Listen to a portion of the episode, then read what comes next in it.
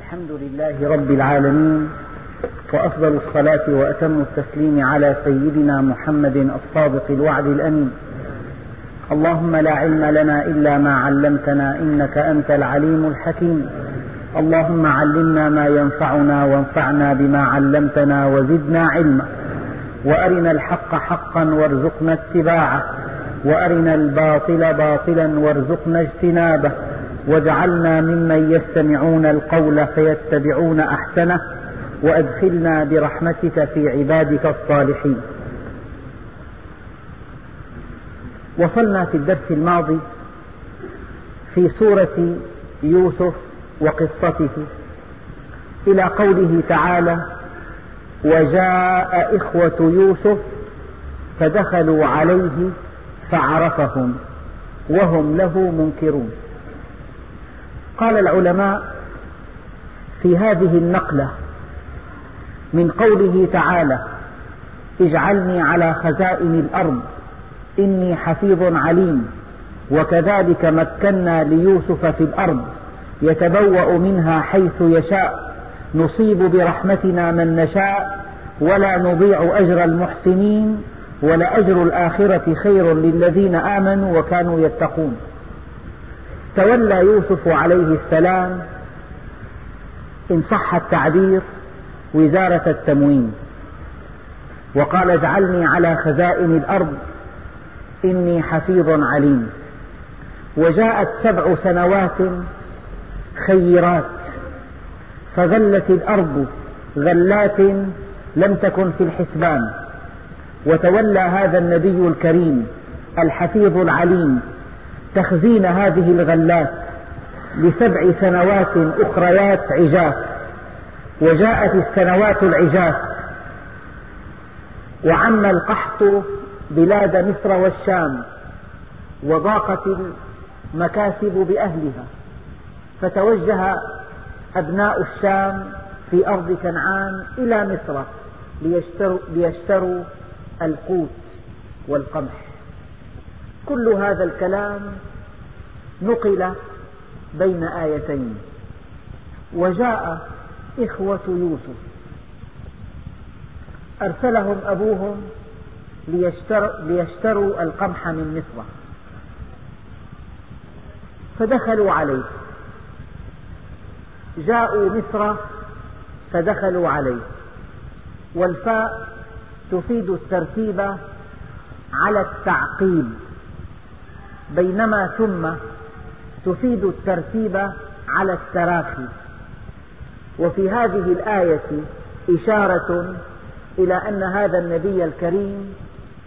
وذلك الحفيظ العليم كانت أموره ميسرة فليس على أبوابه حجاب يمنعون الناس من الوصول إليه ما إن جاءوا مصر حتى دخلوا عليه وجاء إخوة يوسف فدخلوا عليه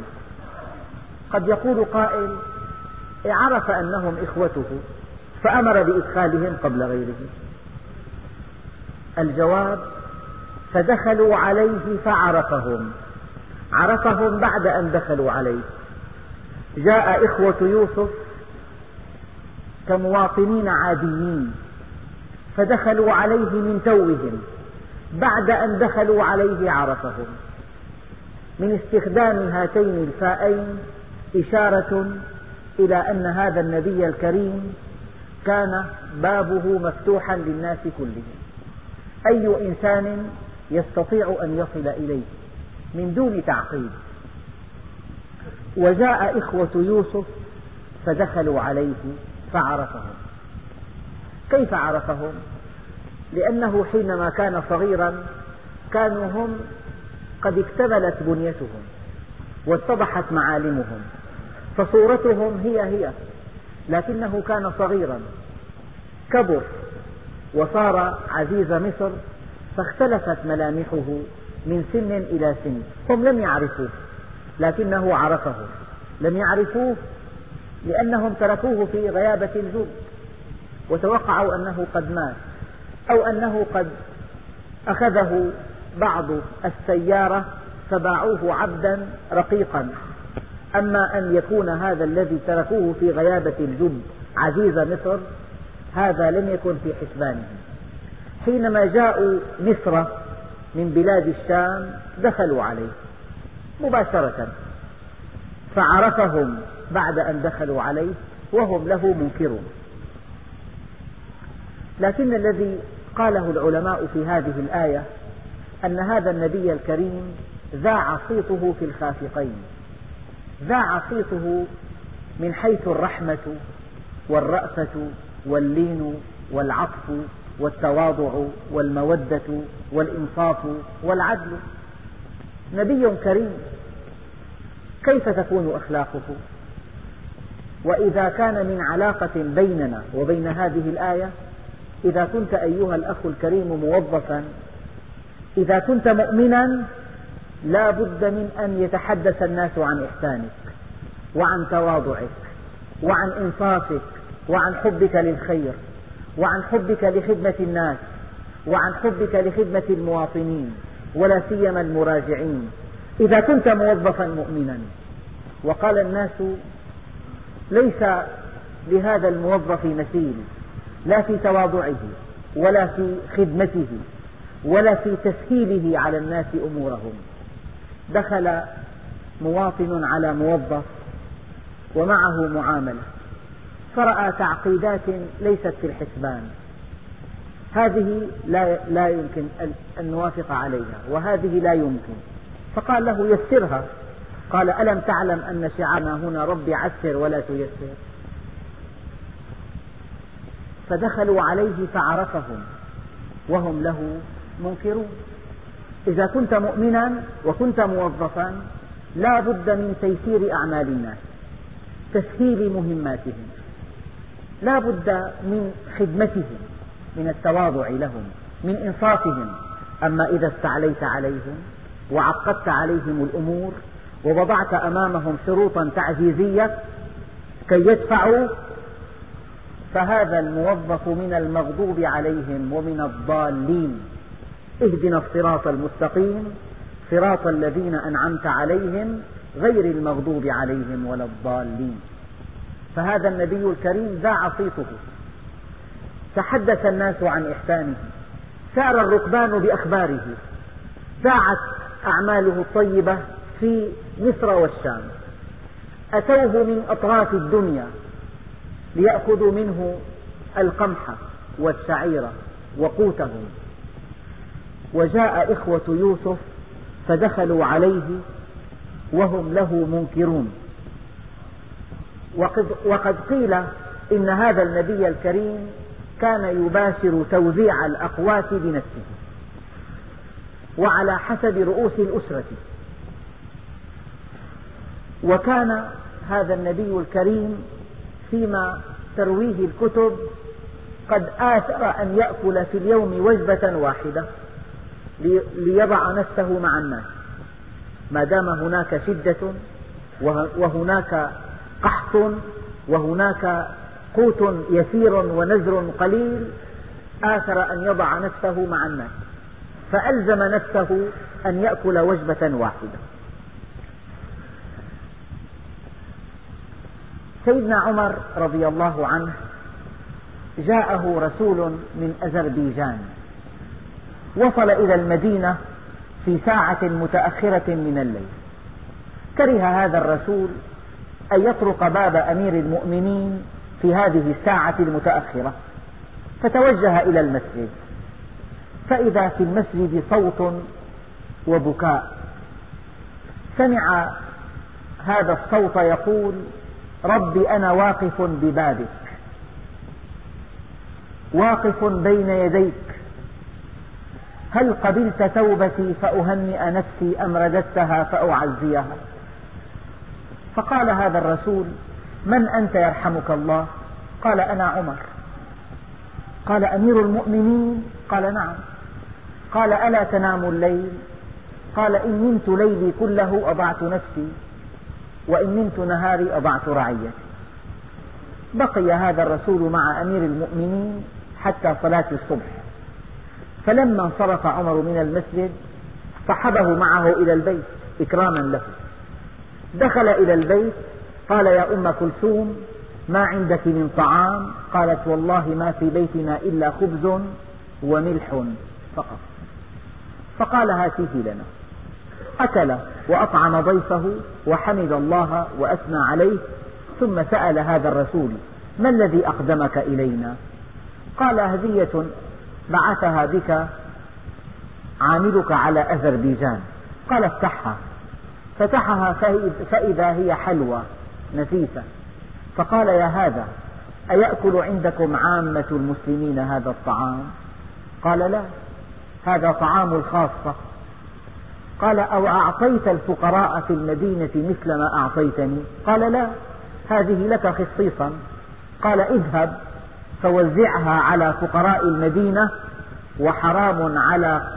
بطن عمر أن يذوق طعم طعاما لا يأكله عامة المسلمين سيدنا يوسف ألزم نفسه أن يأكل وجبة واحدة في سني القحط وسيدنا عمر مرة حرم نفسه طعام اللحم أشهرا طويلة حتى قرقر بطنه فقال لبطنه قرقر أيها البطن أو لا تقرقر فوالله لن تذوق اللحم حتى يشبع منه صبية المسلمين وحينما بعث هذا الخليفة بوال إلى بعض الأمصار أراد أن يمتحنه فقال له ماذا تفعل إذا جاءك الناس بسارق أو ناهب قال أقطع يده قال إذا فإن جاءني من رعيتك من هو جائع أو عاطل فسأقطع يدك قال إن الله قد استخلفنا عن خلقه لنسد جوعتهم ونستر عورتهم ونوفر لهم حرفتهم فإذا وفينا لهم ذلك تقاضيناهم شكرها إن هذه الأيدي خلقت لتعمل فإذا لم تجد في الطاعة عملا التمست في المعصية أعمالا فاشغلها بالطاعة قبل أن تشغلك بالمعصية الحقيقة الرؤيا التي رآها الملك وقعت جاءت السنوات العجاف بعد السنوات الخيرات وشيء آخر هذا النبي الكريم حينما عرف إخوته ضيق عليهم لحكمة بالغة قال أنتم عيون أي جواسيس قالوا معاذ الله إنما جئنا إليك لنشتري طعاما لنا قال من أنتم قالوا نحن عشرة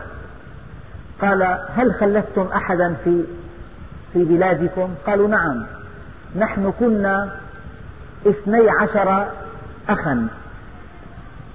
واحد منا ضاع في البرية هكذا قالوا ضاع في البرية والثاني تركناه عند أبيه لشدة حبه له وحرصه عليه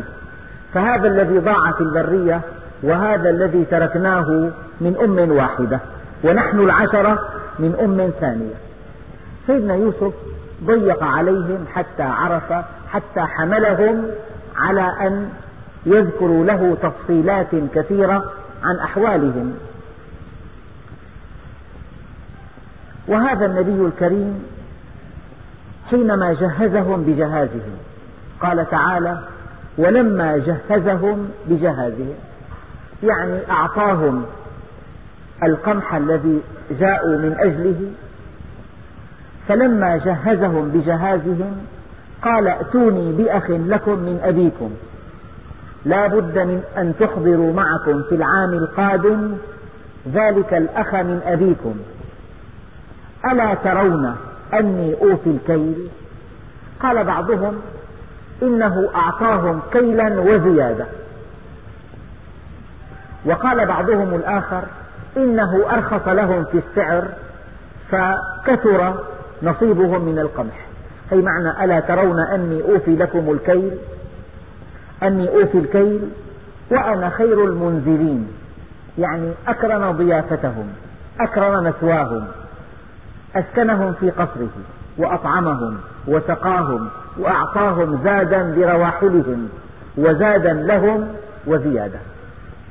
ولما جهزهم بجهازهم قال ائتوني بأخ لكم من أبيكم ألا ترون أني أوفي الكيل وأنا خير المنزلين فإن لم تأتوني به فلا كيد لكم عندي ولا تقربون إن أتيتم في العام القادم من دون هذا الأخ من أبيكم لن أعطيكم شيئا ولن أسمح لكم بدخول قصري هذه سياسة حكيمة أن تجمع بين الإكرام والتهديد أن تكون مرغوبا ومرهوبا أن يحار الناس فيك لا ييأس الناس من رحمتك ولا يطمعون ولا يتجاوزون حدودك من السهل جدا أن تكون قاسيا ومن السهل جدا أن تكون لينا لكن البطولة والحكمة في أن تجمع بين اللين وبين الحزم أكرمهم أسكنهم في قصره أطعمهم أطيب الطعام أحسن وسادتهم أعطاهم الكيل وزيادة إما أنه أرخص لهم السعر وإما أنه رفع لهم الكمية وهددهم قال فإن لم تأتوا فإن لم تأتوني به فلا كيل لكم عندي ولا تقربون ويبدو أنه كان سائدا في ذلك الوقت نظام البطاقات يعني كيف توزع هذه الأرزاق على سبع سنين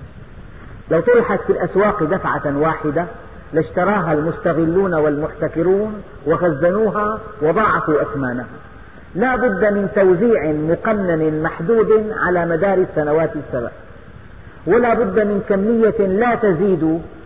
عن الحد المعقول يأخذها كل إنسان إذا ألا ترون أني أوفي الكيل وأنا خير المنزلين وشيء آخر لكنه حين حينما طلب منهم هذا الأخ رأوا أنه من الصعوبة بمكان أن يأخذوه لأن تجربة هذا النبي سيدنا يعقوب معهم كانت تجربة مرة إنه لن يصدقهم بعد ذلك لقد جرحوه لقد آلموه لقد حرموه من هذا الابن الكريم تصوروا أنه لن يعطيه إياهم لذلك قالوا سنراود عنه أباه قضية معقدة جدا تكاد تكون مستحيلة وإنا لفاعلون سنفعل وقال لفتيانه يعني لغلمانه لمن يعملون في قصره اجعلوا بضاعتهم في رحالهم حقيقة البضاعة هنا معناها ثمن القمح لكن لكن بعض المفسرين يرجحون أن كلمة البضاعة هنا تعني أنهم لا يملكون نقدا لثمن القمح فجاءوا ببعض الحاجات من الشام كالجلود وما شاكل ذلك يعني بدل أن يشتروا قمحا قايدوا, قايضوا على القمح ببضاعة من عندهم أمر فتيانه أن يعيدوا لإخوته ثمن القمح أو هذه البضاعة التي جاءوا بها كثمن للقمح وقال لفتيانه اجعلوا بضاعتهم في رحالهم لعلهم يعرفونها إذا انقلبوا إلى أهلهم لعلهم يرجعون بعضهم فسر هذا الموقف تفسيرات عدة فهو يعلم أن أباه نبي كريم وأن هذا الأب الكريم لا يمكن أن يأكل مالا حراما فإذا وضع ثمن القمح مع القمح لا بد من أن يعودوا إليه مرة ثانية ليعطوه الثمن هذا بعض التوجيهات وشيء آخر لعله أعطاهم ثمن بضاعتهم ليتمكنوا في العام القادم من شراء البضاعة في العام القادم توقع أنهم لا يملكون ثمنها فأعطاهم ثمن البضاعة الحالة ليشتروا بها بضاعة في العام القادم هذا توجيه آخر وبعضهم قال استنتج العلماء أنه ما كان للابن أن يأخذ من أبيه ثمن شيء أبوه وإخوته أمن المروءة أن يأخذ منهم ثمن الطعام أعاد لهم ثمن الطعام في رحالهم وبعضهم قال إنما أعاد لهم ثمن الطعام كي يحبوه وكي يطمعوا فيه وكي يعودوا إليه أربع تفسيرات لوضع هذا النبي الكريم ثمن القمح في بضاعته وقال لفتيانه اجعلوا بضاعتهم في رحالهم لعلهم يعرفونها إذا انقلبوا إلى أهلهم لعلهم يرجعون لعلهم يرجعون حبا ولعلهم يرجعون تأدية ولعلهم يرجعون ليشتروا ما يلزمهم في العام القادم فلما رجعوا إلى أبيهم قالوا يا أبانا منع منا الكيل يعني لن يسمح لنا بعد هذا العام أن نتوجه إلى مصر لنشتري القمح يا أبانا منع منا الكيل فأرسل معنا أخانا نقتل إن لم ترسله معنا منع منا الكيل وإنا له لحافظون لكن هذه الكلمة لن تؤثر في هذا الأب لأنهم قالوها من قبل ووضعوه في غيابة الجب الإنسان يكذب مرة واحدة ويصدق مئة مرة وفي المئة مرة يكذبه الناس إذا كذب مرة وصدق مئة مرة في المئة مرة القادمة يكذبه الناس أنا أظن أنهم حينما قالوا وإنا له لحافظون كانوا صادقين في قولتهم ولكنهم لأنهم قالوها من قبل وقد كذبوا فهذا النبي الكريم لن يصدقهم في مقالتهم هذه فقال هل آمنكم عليه إلا كما أمنتكم على أخيه من قبل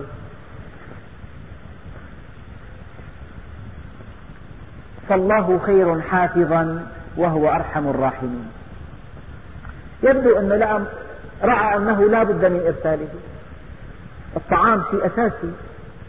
إذا لم يرسله فلا طعام ولا قمح ولا خبز لا بد من إرساله فالله خير حافظا وهو أرحم الراحمين جاء في بعض الأثر أن سيدنا يعقوب حينما قال فالله خير حافظا وهو أرحم الراحمين قال الله تعالى وعزتي وجلالي لأردن عليك ابنيك معا بعد أن توكلت علي ويقول له عبدي أعطيتك مالا فماذا صنعت فيه فيقول هذا العبد يا ربي لقد أنفقته على كل محتاج ومسكين لثقتي بأنك خير حافظا وأنت أرحم الراحمين فقال عبدي أنا الحافظ لأولادك من بعدك يعني الأمر ليس بالذكاء ولكن بتوفيق الله وحفظه قرأت خبرا عن طائرة احترقت فوق جبال الألب على ارتفاع يزيد عن عن 43 ألف قدم وهذا ارتفاع الطيران النظامي احترقت في الجو عندما احترقت تصدعت وقع راكب منها يبدو أن عناية الله حفت هذا الراكب سقط ثلاثا وأربعين ألف قدم وجاء على غابة مكسوة بالثلج سماكة الثلج خمسة أمتار فوق أشجار الصنوبر فنزل على قدميه ولم يصب بأذى فالله خير حافظا وهو أرحم الراحمين طائرة أخرى احترقت آه، تشيكية قبل مطار دمشق لم ينجو منها إلا راكب واحد وطفل صغير لم يضعا حزام الأمان فلما تصدعت نزلا من الطائرة إلى الأرض والباقون قد احترقوا يعني وإذا العناية لاحظتك جفونها نم فالمخاوف كلهن أمان إذا الإنسان سافر هناك دعاء السفر اللهم أنت الرفيق في السفر والخليفة في الأهل والمال والولد فالله خير حافظا وهو أرحم الراحمين إذا توجهت إلى سفر إذا دخلت إلى بيتك إذا خرجت إلى عملك إذا حست بك المخاطر قل فالله خير حافظا وهو أرحم الراحمين فالله خير حافظا وهو أرحم الراحمين ولما فتحوا متاعهم لما فتحوا رحلهم يعني وجدوا بضاعتهم ردت إليهم بعضهم قالوا الفضة كان ثمن القمح فضة وبعضهم قالوا بضاعة على كل هذا الثمن الذي دفعوه لسيدنا يوسف أعيد إليهم مع بضاعتهم ولما فتحوا متاعهم وجدوا بضاعتهم ردت إليهم قالوا يا أبانا ما نبغي ماذا نريد أكثر من ذلك يعني ماذا نطمح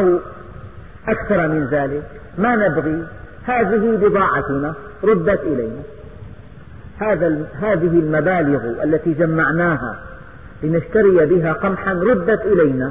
مع القمح الوفير ردت إلينا وننير أهلنا فإذا ذهبنا في العام القادم نأخذ قمحا مرة ثانية ونحفظ أخانا ونعاهدك أن نحفظ أخانا ونزداد كيل بعير كنا عشرة فأصبحنا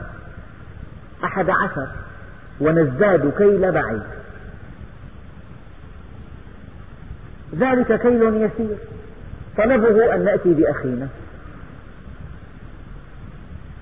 وبعضهم قال إن هذا النبي الكريم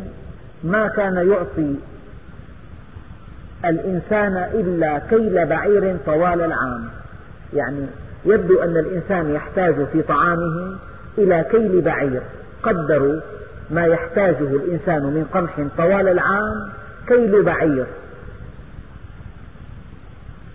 ذلك كيل يسير قال لن أرسله معكم حتى تؤتوني موثقا من الله لتأتنني به يعني هذه المرة لا بد من كفالة العلماء قالوا في الأشياء العينية كفالة وفي الأشخاص موثق في الأشياء العينية كفالة وفي الأشخاص موثق والكفيل ضامن كفيل المال ضامن للثمن وكفيل الشخص ضامن لدفع الدية أو لتحمل ما يترتب على غريمه من قصاص قال لن أرسله معكم حتى تؤتوني موثقا من الله لتأتونني به إلا أن يحاط بكم فسر العلماء أن يحاط بكم إلا أن تموتوا أو تهلكوا بحادث أو أن تغلبوا إذا حاربتم من أجله فغلبتم فهذا من قبيل أن يحاط بكم يعني الإنسان قل إن شاء الله يقولها عامة الناس استخفافا بها إذا أرادوا ألا يأتوا في الموعد المحدد يقولون إن شاء الله وإذا أرادوا ألا يدفعوا إن شاء الله بعد أسبوعين بعطيك إن شاء الله إنهم بهذه الكلمة يتهربون من الوعد الصحيح لكن هذه الكلمة لها معنى قرآني إذا كنت مصمما تصميما أكيدا على دفع المبلغ أو على الحضور تقول إن شاء الله يعني أنا مصمم إما أن يحاط بي الإنسان قد يحاط به قد يموت ولا يلبي الدعوة يعني كنت مرة في الثانوية فجاء كتاب من مدير التربية يطلب من بعض المدرسين أن يبرر سبب تغيبه عن التصحيح في الامتحانات وينذر هذا الكتاب ذلك المدرس بعقوبة حازمة إن لم يأتي بتقرير طبي فكان الجواب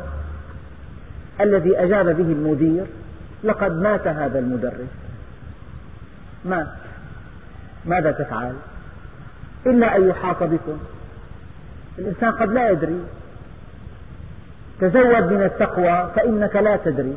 إذا جن ليل هل تعيش إلى الغد ما يعرف الإنسان كلمة إلا أن يحاط بكم فيها أدب مع الله عز وجل يقول أنا من أنت ما دام هذا القلب ينبض أنت فإذا توقف عن النبض صار المرحوم كان فلان الفلاني السيد فلان فلان بيت فلان أفندي فلان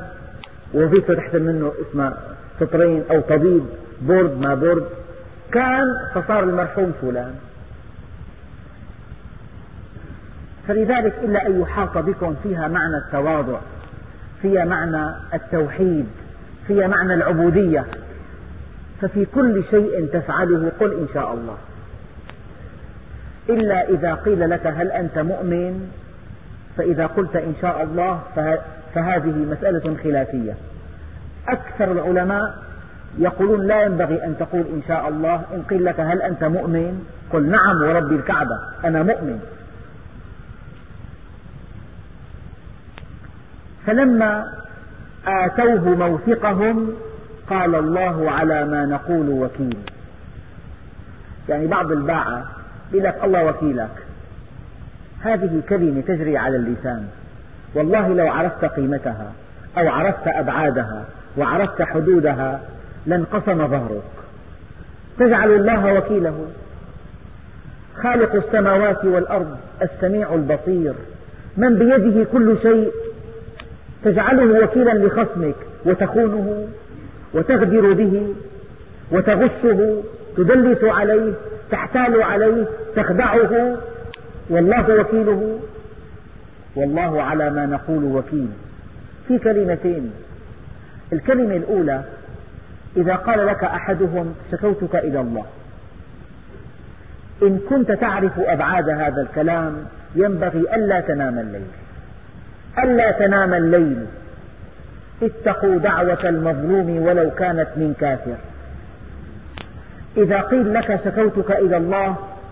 وتعرف ماذا تعني كلمة شكوتك إلى الله وتعرف أن الله عز وجل بيده كل شيء يعني أحيانا معامل الدم في نقل عظام تطرح في الدم في كل ثانية مليونين ونصف كرية حمراء في كل ثانية كل ثانية يعني الآن جلسنا في هذا المجلس من نصف ساعة فرضا نصف ساعة ثلاثين دقيقة والدقيقة ستين ثانية ثلاثة بستة ثمانية وصفرين ألف وثمانمية ثلاثين دقيقة بستين ثانية ألف وثمانمية ثانية اضرب ألف وثمانمية ثانية بمليونين ونصف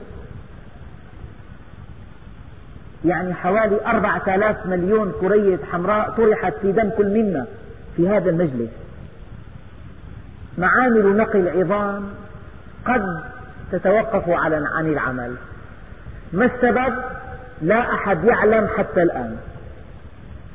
توقف مفاجئ هذا المرض سماه الأطباء فقر دم لا مصنع فقر دم لا مصنع يعني فقر في الدم ليس عن أسباب معينة بل عن أن معامل نقي الدم توقفت عن العمل المرض الثاني توقف الكليتين عن فرح البول بلا سبب هبوط مفاجئ في وظائف الكليتين فهذا الذي تجعله وكيلا لخصمك وتغش خصمك وتحتال عليه وتكذب عليه تدلس عليه توقع به الله وكيله كلمة شكوتك إلى الله لا يعرف معناها إلا من عرف الله والكلمة الثانية والكلمة الثانية أن تقول الله وكيلك إذا قلت الله وكيلك ينبغي أن تكون معه دقيقا دقيقا دقة بالغة أو الله سبحانه وتعالى يتولى محاسبتك عنه والله على ما نقول وكيل وقال يا بني لا تدخلوا من باب واحد المدينة في مصر كان لها أبواب دمشق نفسها لك باب الجادية باب توما باب السلام كان لكل مدينة سور وأبواب تغلق في الليل وقال يا بني لا تدخلوا من باب واحد خاف عليهم العين عشرة أولاد أشداء أصحاء أقوياء من السمع والبصر يدخلون جميعا من باب واحد لأب واحد وقال يا بني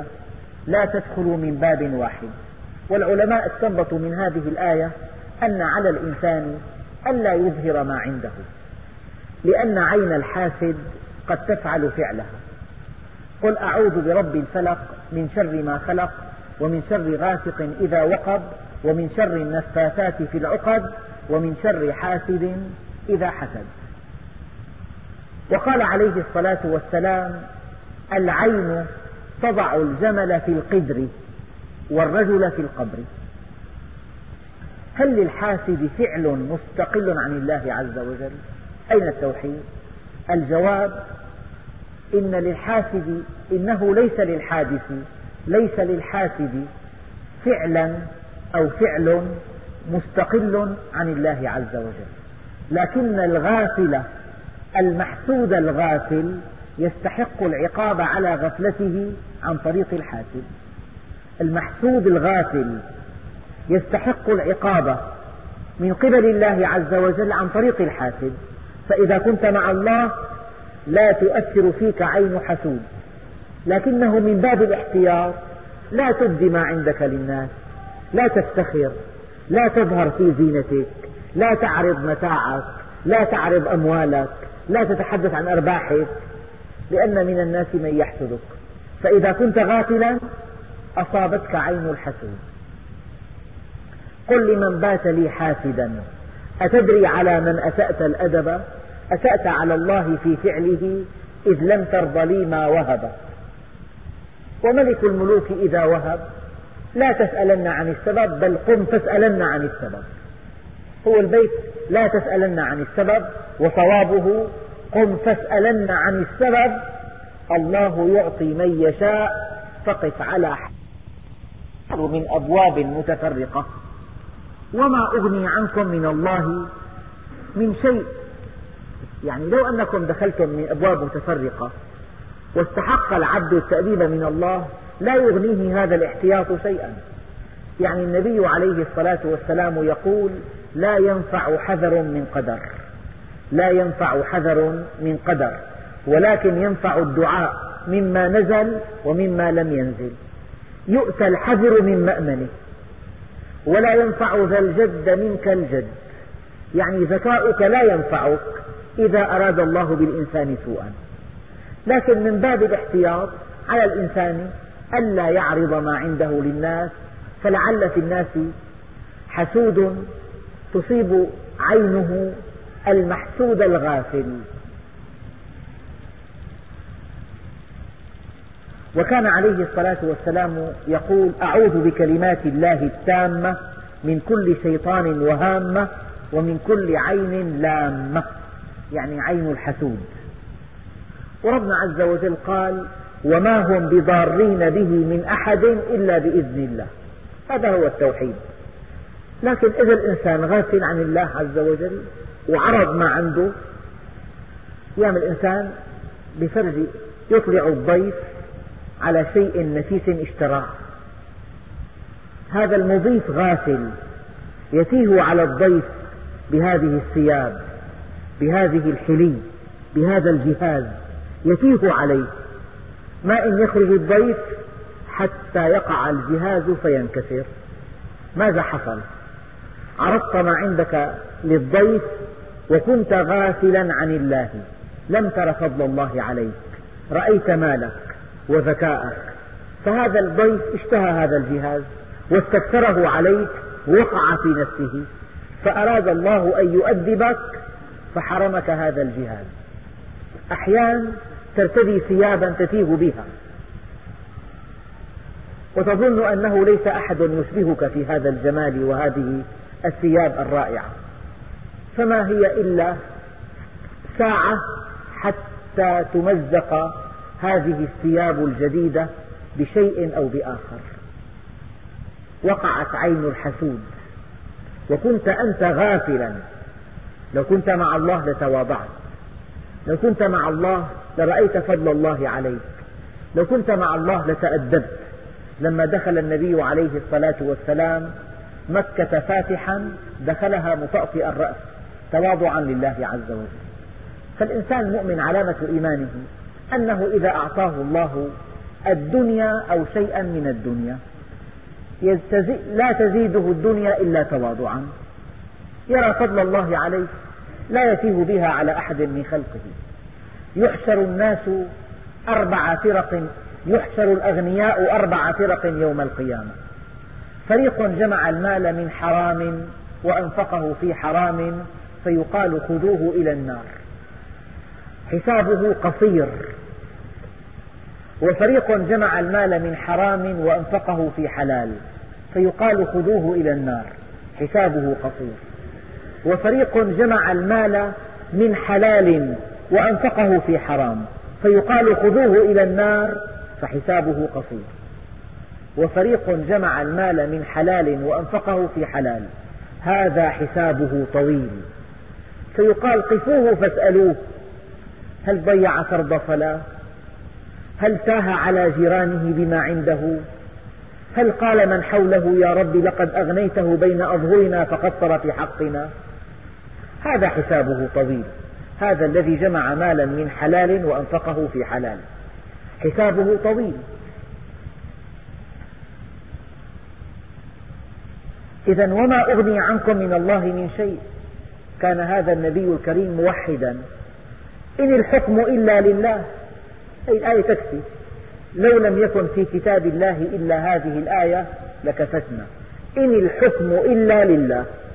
هلأ قضية عن الإنسان يا ترى بيوافق أو ما بيوافق إن الحكم إلا لله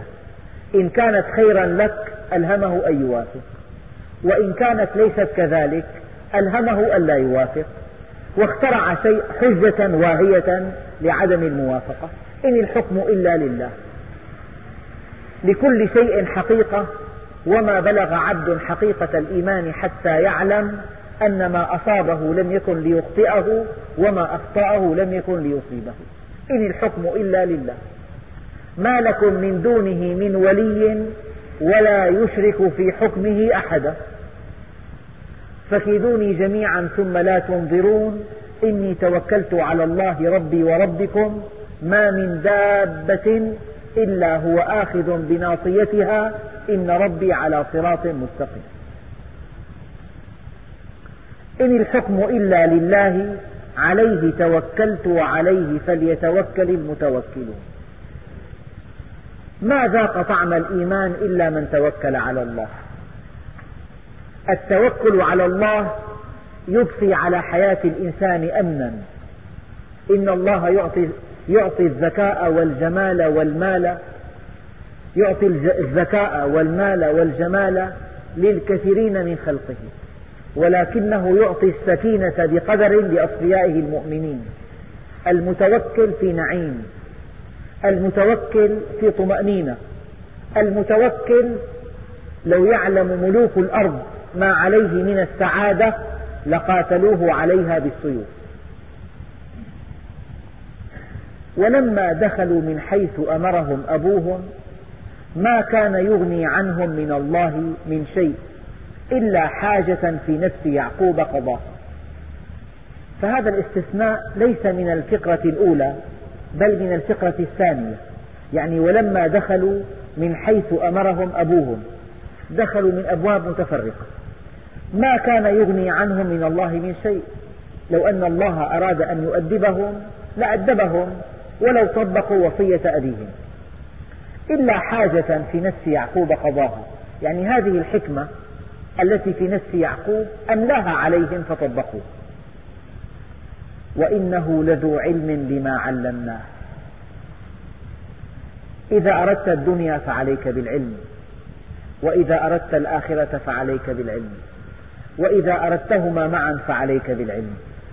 ورتبة العلم أعلى الرتب وما اتخذ الله وليا جاهلا لو اتخذه لعلمه وإنه لذو علم لما علمناه قال بعضهم إنه لذو تطبيق لهذا العلم الذي علمناه لأنه ذكر الله عز وجل مؤدى سبب التطبيق سبب العمل مثلا قال تعالى واسأل القرية القرية لا تسأل أي واسأل أهل القرية قد نقول اجتمع أو قرر مجلس الوزراء والمجلس هي المقاعد جلس يجلس مجلسا والمقصود من على المقاعد وهذا التفسير دقيق جدا وإنه لذو علم أي إنه لذو عمل بما علم لذو عمل بما علم لذو علم لما علمناه أي ذو تطبيق لما علمناه يعني الله سبحانه وتعالى لا يثني على الإنسان إلا إذا عمل بما علم يا أيها الذين آمنوا لم تقولون ما لا تفعلون كبر مقتا عند الله أن تقولوا ما لا تفعلون إليه يفعد الكلم الطيب والعمل الصالح يرفعه ولما دخلوا على يوسف ولما دخلوا من حيث أمرهم أبوهم ما كان يغني عنهم من الله من شيء إلا حاجة في نفس يعقوب قضاها وإنه لذو علم بما علمناه ولكن أكثر الناس لا يعلمون يعني إذا علمك الله علما فأنت مقرب إلى الله كثيرا إن الله عز وجل يمنح العلم لمن يحب يعطي المال لمن لا يحب ولمن يحب ولكن العلم لا يمنحه إلا لمن يحب وإنه لذو علم لما علمناه ولكن أكثر الناس لا يعلمون ما استرزل الله عبدا إلا حضر عليه العلم والأدب قد يجعله غنيا قد يجعله قويا قد يؤتيه من الأولاد ما يشتهي ولكن يحضر عليه العلم والأدب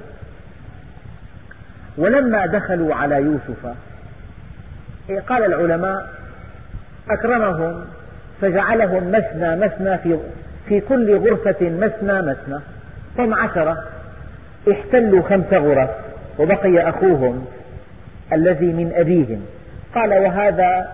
دعوه لي وكره أن ينام وحيدا فضمه إليه لما ضمه إليه أسر إليه أني أنا أخوك ولما دخلوا على يوسف آوى إليه أخاه قال إني أنا أخوك فلا تبتئس بما كانوا يعملون شوف الحلم لا تبتئس يروى أنه لما علم أن عزيز مصر أخوه قال دعني عندك لا ترجعني لا, لا ترجعني معهم فلا تبتئس بما كانوا يعملون فلما جهزهم بجهازهم لكن يبدو أن سيدنا يوسف لا يستطيع أن يخرج عن على قوانين البلاد ومن قوانين البلاد أنه لا يجوز لعزيز مصر أن يحجز أحدا من دون بينة من دون سبب لأنه ما كان ليأخذ أخاه في دين الملك يعني في نظام الملك لا يستطيع عزيز مصر وهو رئيس وزرائها أن يحجز أحدا من دون سبب من دون سبب فلا بد من حيلة ما دام أخوه قد ألح عليه أن يبقيه عنده وقد رسم خطة في ذهنه كي يستقدم أهله وربما أوحى الله له بهذه الخطة وهذا قول معظم العلماء أن الله سبحانه وتعالى أوحى له بهذه الخطة لا بد من حيلة فلما جهزهم بجهازهم يعني أعطى كل منهم حصته من القمح جعل السقاية في رحل أخيه صواع الملك إناء من الذهب أو من الفضة كما تروي الكتب ويستخدم لكيل القمح والقمح شيء ثمين جدا يعني لتقديسه وتعظيمه اكتالوه بصواع الملك فهذا النبي الكريم جعل صواع الملك في رحل أخيه ثم أذن مؤذن أيتها العير إنكم لسارقون أيها أيتها القافلة إن فيكم سارقا كان هذا القول كالصاعقة قالوا وأقبلوا عليه ماذا تفقدون ما الأمر ما الذي تفقدونه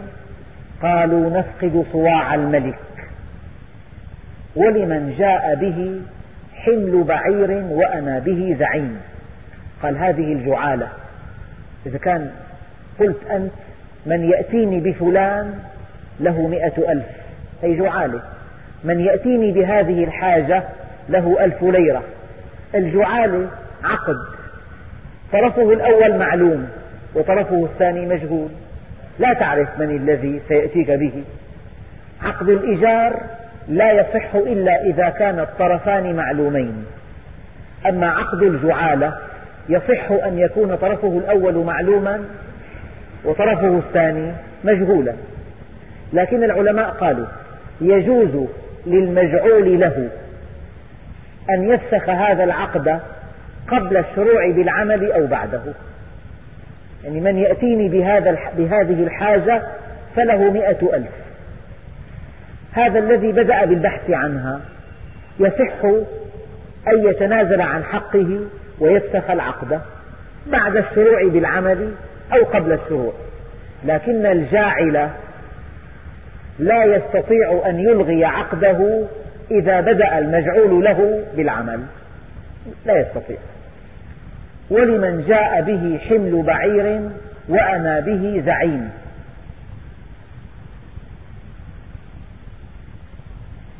معنى زعيم أي كفيل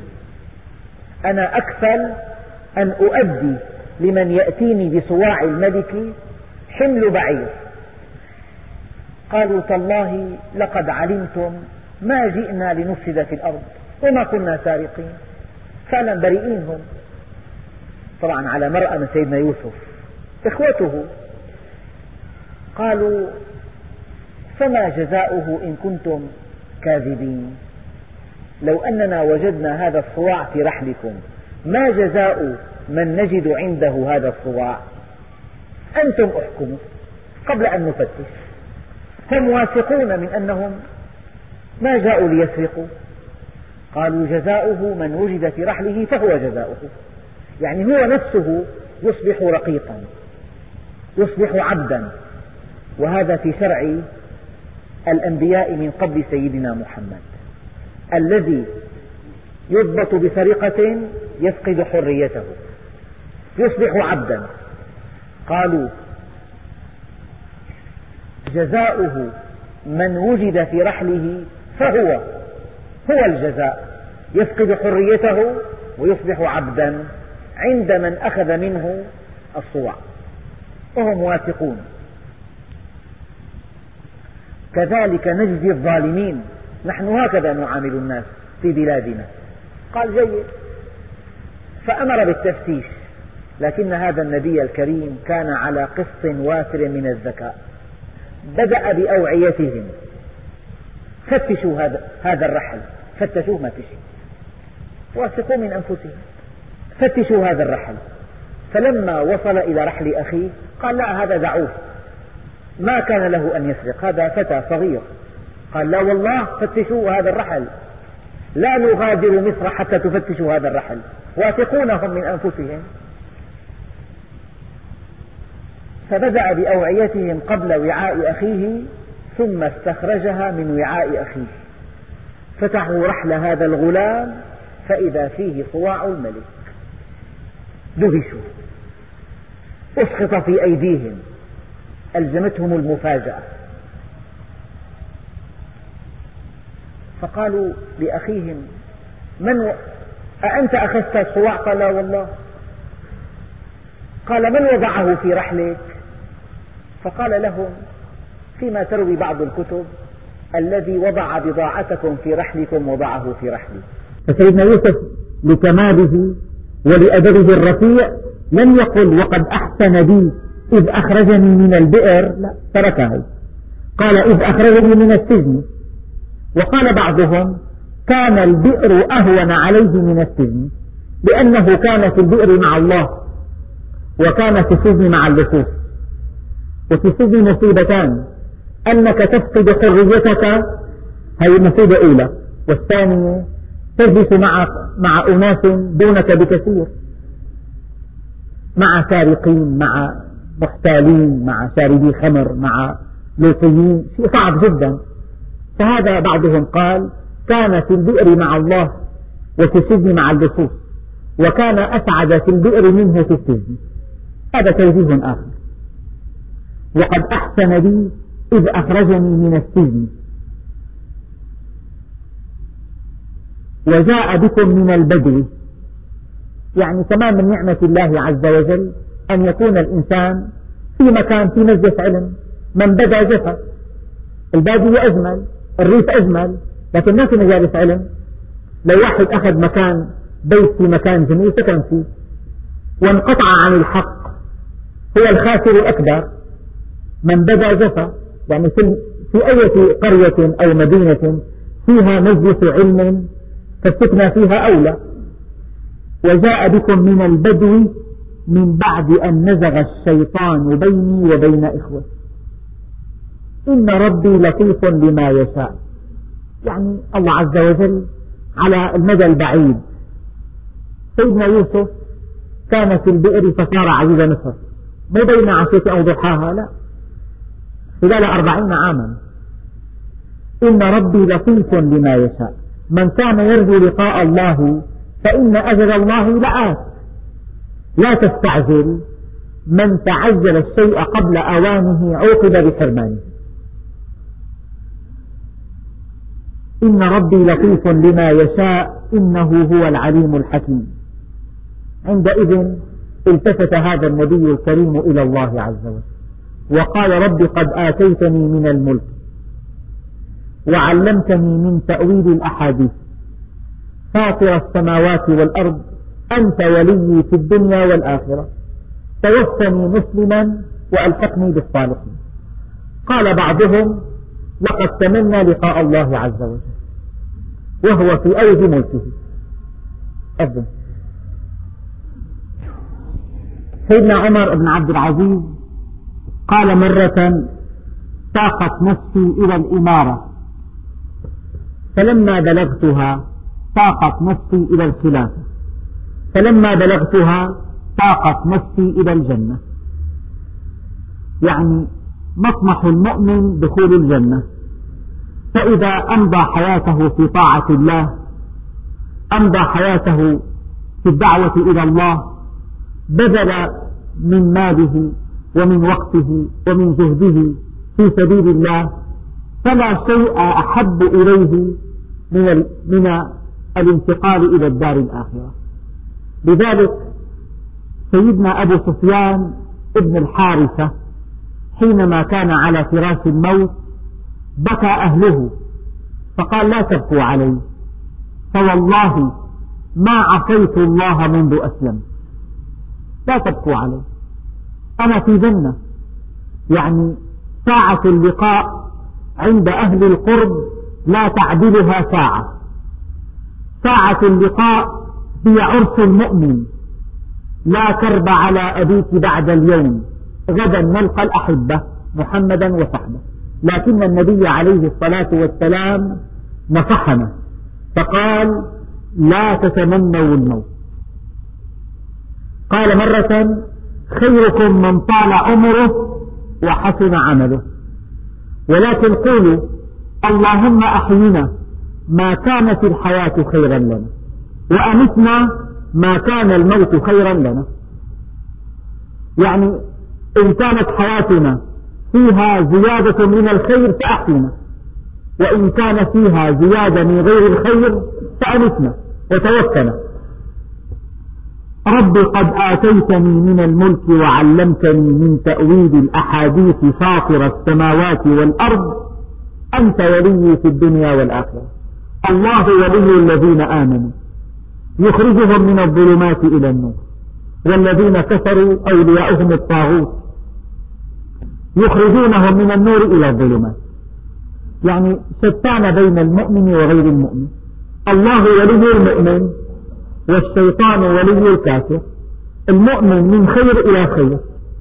من رؤية إلى رؤية من قرب إلى قرب من طاعة إلى طاعة من سعادة إلى سعادة من شأن إلى أعلى من مكانة إلى أكبر وغير المؤمن من ورثة إلى ورثة من سيئة إلى أكبر من شقاء إلى شقاء من أزمة إلى أزمة إلى أن يأتي الموت فيلقى في جهنم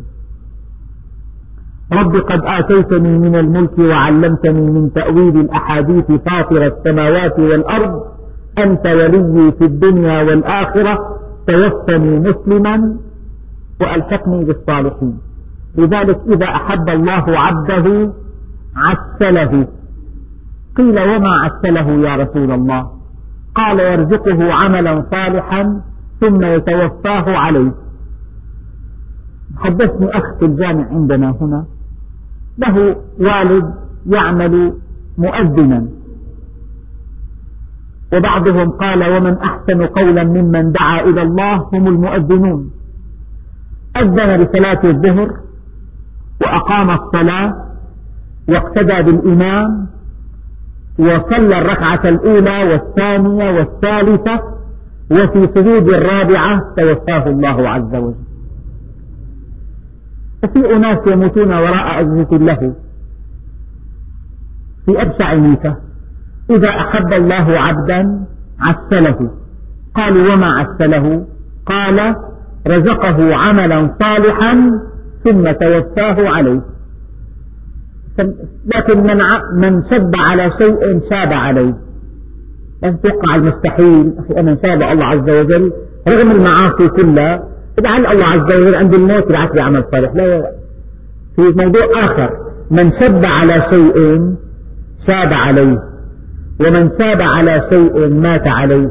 ومن مات على شيء حسر عليه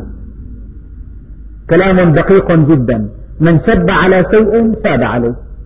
إذا الإنسان في شبابه ألف المعاصي ألف إهدار الوقت في أشياء لا ترضي الله عز وجل تصبح هذه المعاصي جزءا من حياته تصبح عادات ثابتة من بلغ الأربعين ولم يغلب خيره شره فليتجهز إلى النار من صاب على شيء من شد على شيء صاب عليه من صاب على شيء مات عليه من مات على شيء خسر عليه فالإنسان ربنا عز وجل يقول عبدي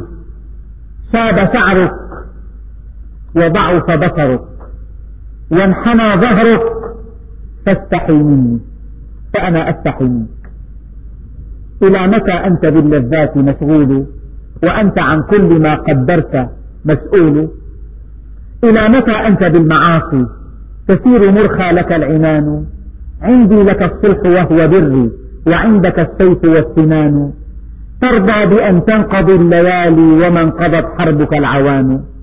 تستحي من شيبة تراها في النار مسجونة تهان يعني في مناجاة يا رب هذه ذنوبي وأنت بالخط مستعان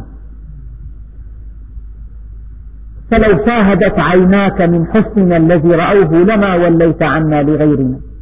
ولو سمعت أذناك حسن خطابنا خلعت عنك ثياب العزب وجئتنا ولو ذقت من طعم المحبة ذرة عذرت الذي أضحى قتيلا بحبنا ولو نسمت من قربنا لك نسمة لمت غريبا واشتياقا لقربنا ولو ذقت من طعم المحبة ذرة عذرت الذي أضحى قتيلا بحبنا فما حبنا سهل وكل من ادعى سهولته قلنا له قد جهلتنا فأيسر ما في الحب بالصد قتله وأصعب من قتل الفتى يوم هجرنا آخر كلمة ليس في الكون إلا الله وأي شيء يقربك إليه فهو حق وأي شيء يبعدك عنه فهو باطل إن فكرة أو عادة أو سلوك أي شيء يقربك إليه فهو حق وأي شيء يبعدك عنه فهو باطل وليس إلا الله وما توفيقي إلا بالله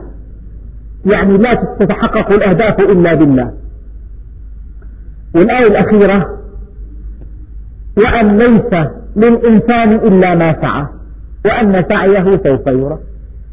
ثم يجزاه الجزاء الأوفى والحمد لله رب العالمين والحمد لله رب العالمين الرحمن الرحيم الحمد لله رب العالمين وأفضل الصلاة وأتم التسليم على سيدنا محمد الصادق الوعد الأمين اللهم اجزعنا محمدا صلى الله عليه وسلم ما هو أهله واجز عنا صحابته الكرام ما هم أهله واجز عنا مشايخنا ومن علمنا ومن له حق علينا اللهم اجعل جمعنا هذا جمعا مباركا مرحوما واجعل تفرقنا من بعده تفرقا معصوما ولا تجعل فينا ولا منا ولا معنا شقيا ولا محروما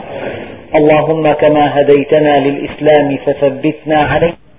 اللهم ألزمنا سبيل الاستقامة لا نحيد عنها أبدا واهدنا لصالح الأعمال لا يهدي لصالحها إلا أنت اللهم اسقنا الغيث ولا تجعلنا من القانطين اللهم اسقنا الغيث ولا تجعلنا من القانطين اللهم اسقنا الغيث ولا تجعلنا من القانطين اللهم يسر لنا أمورنا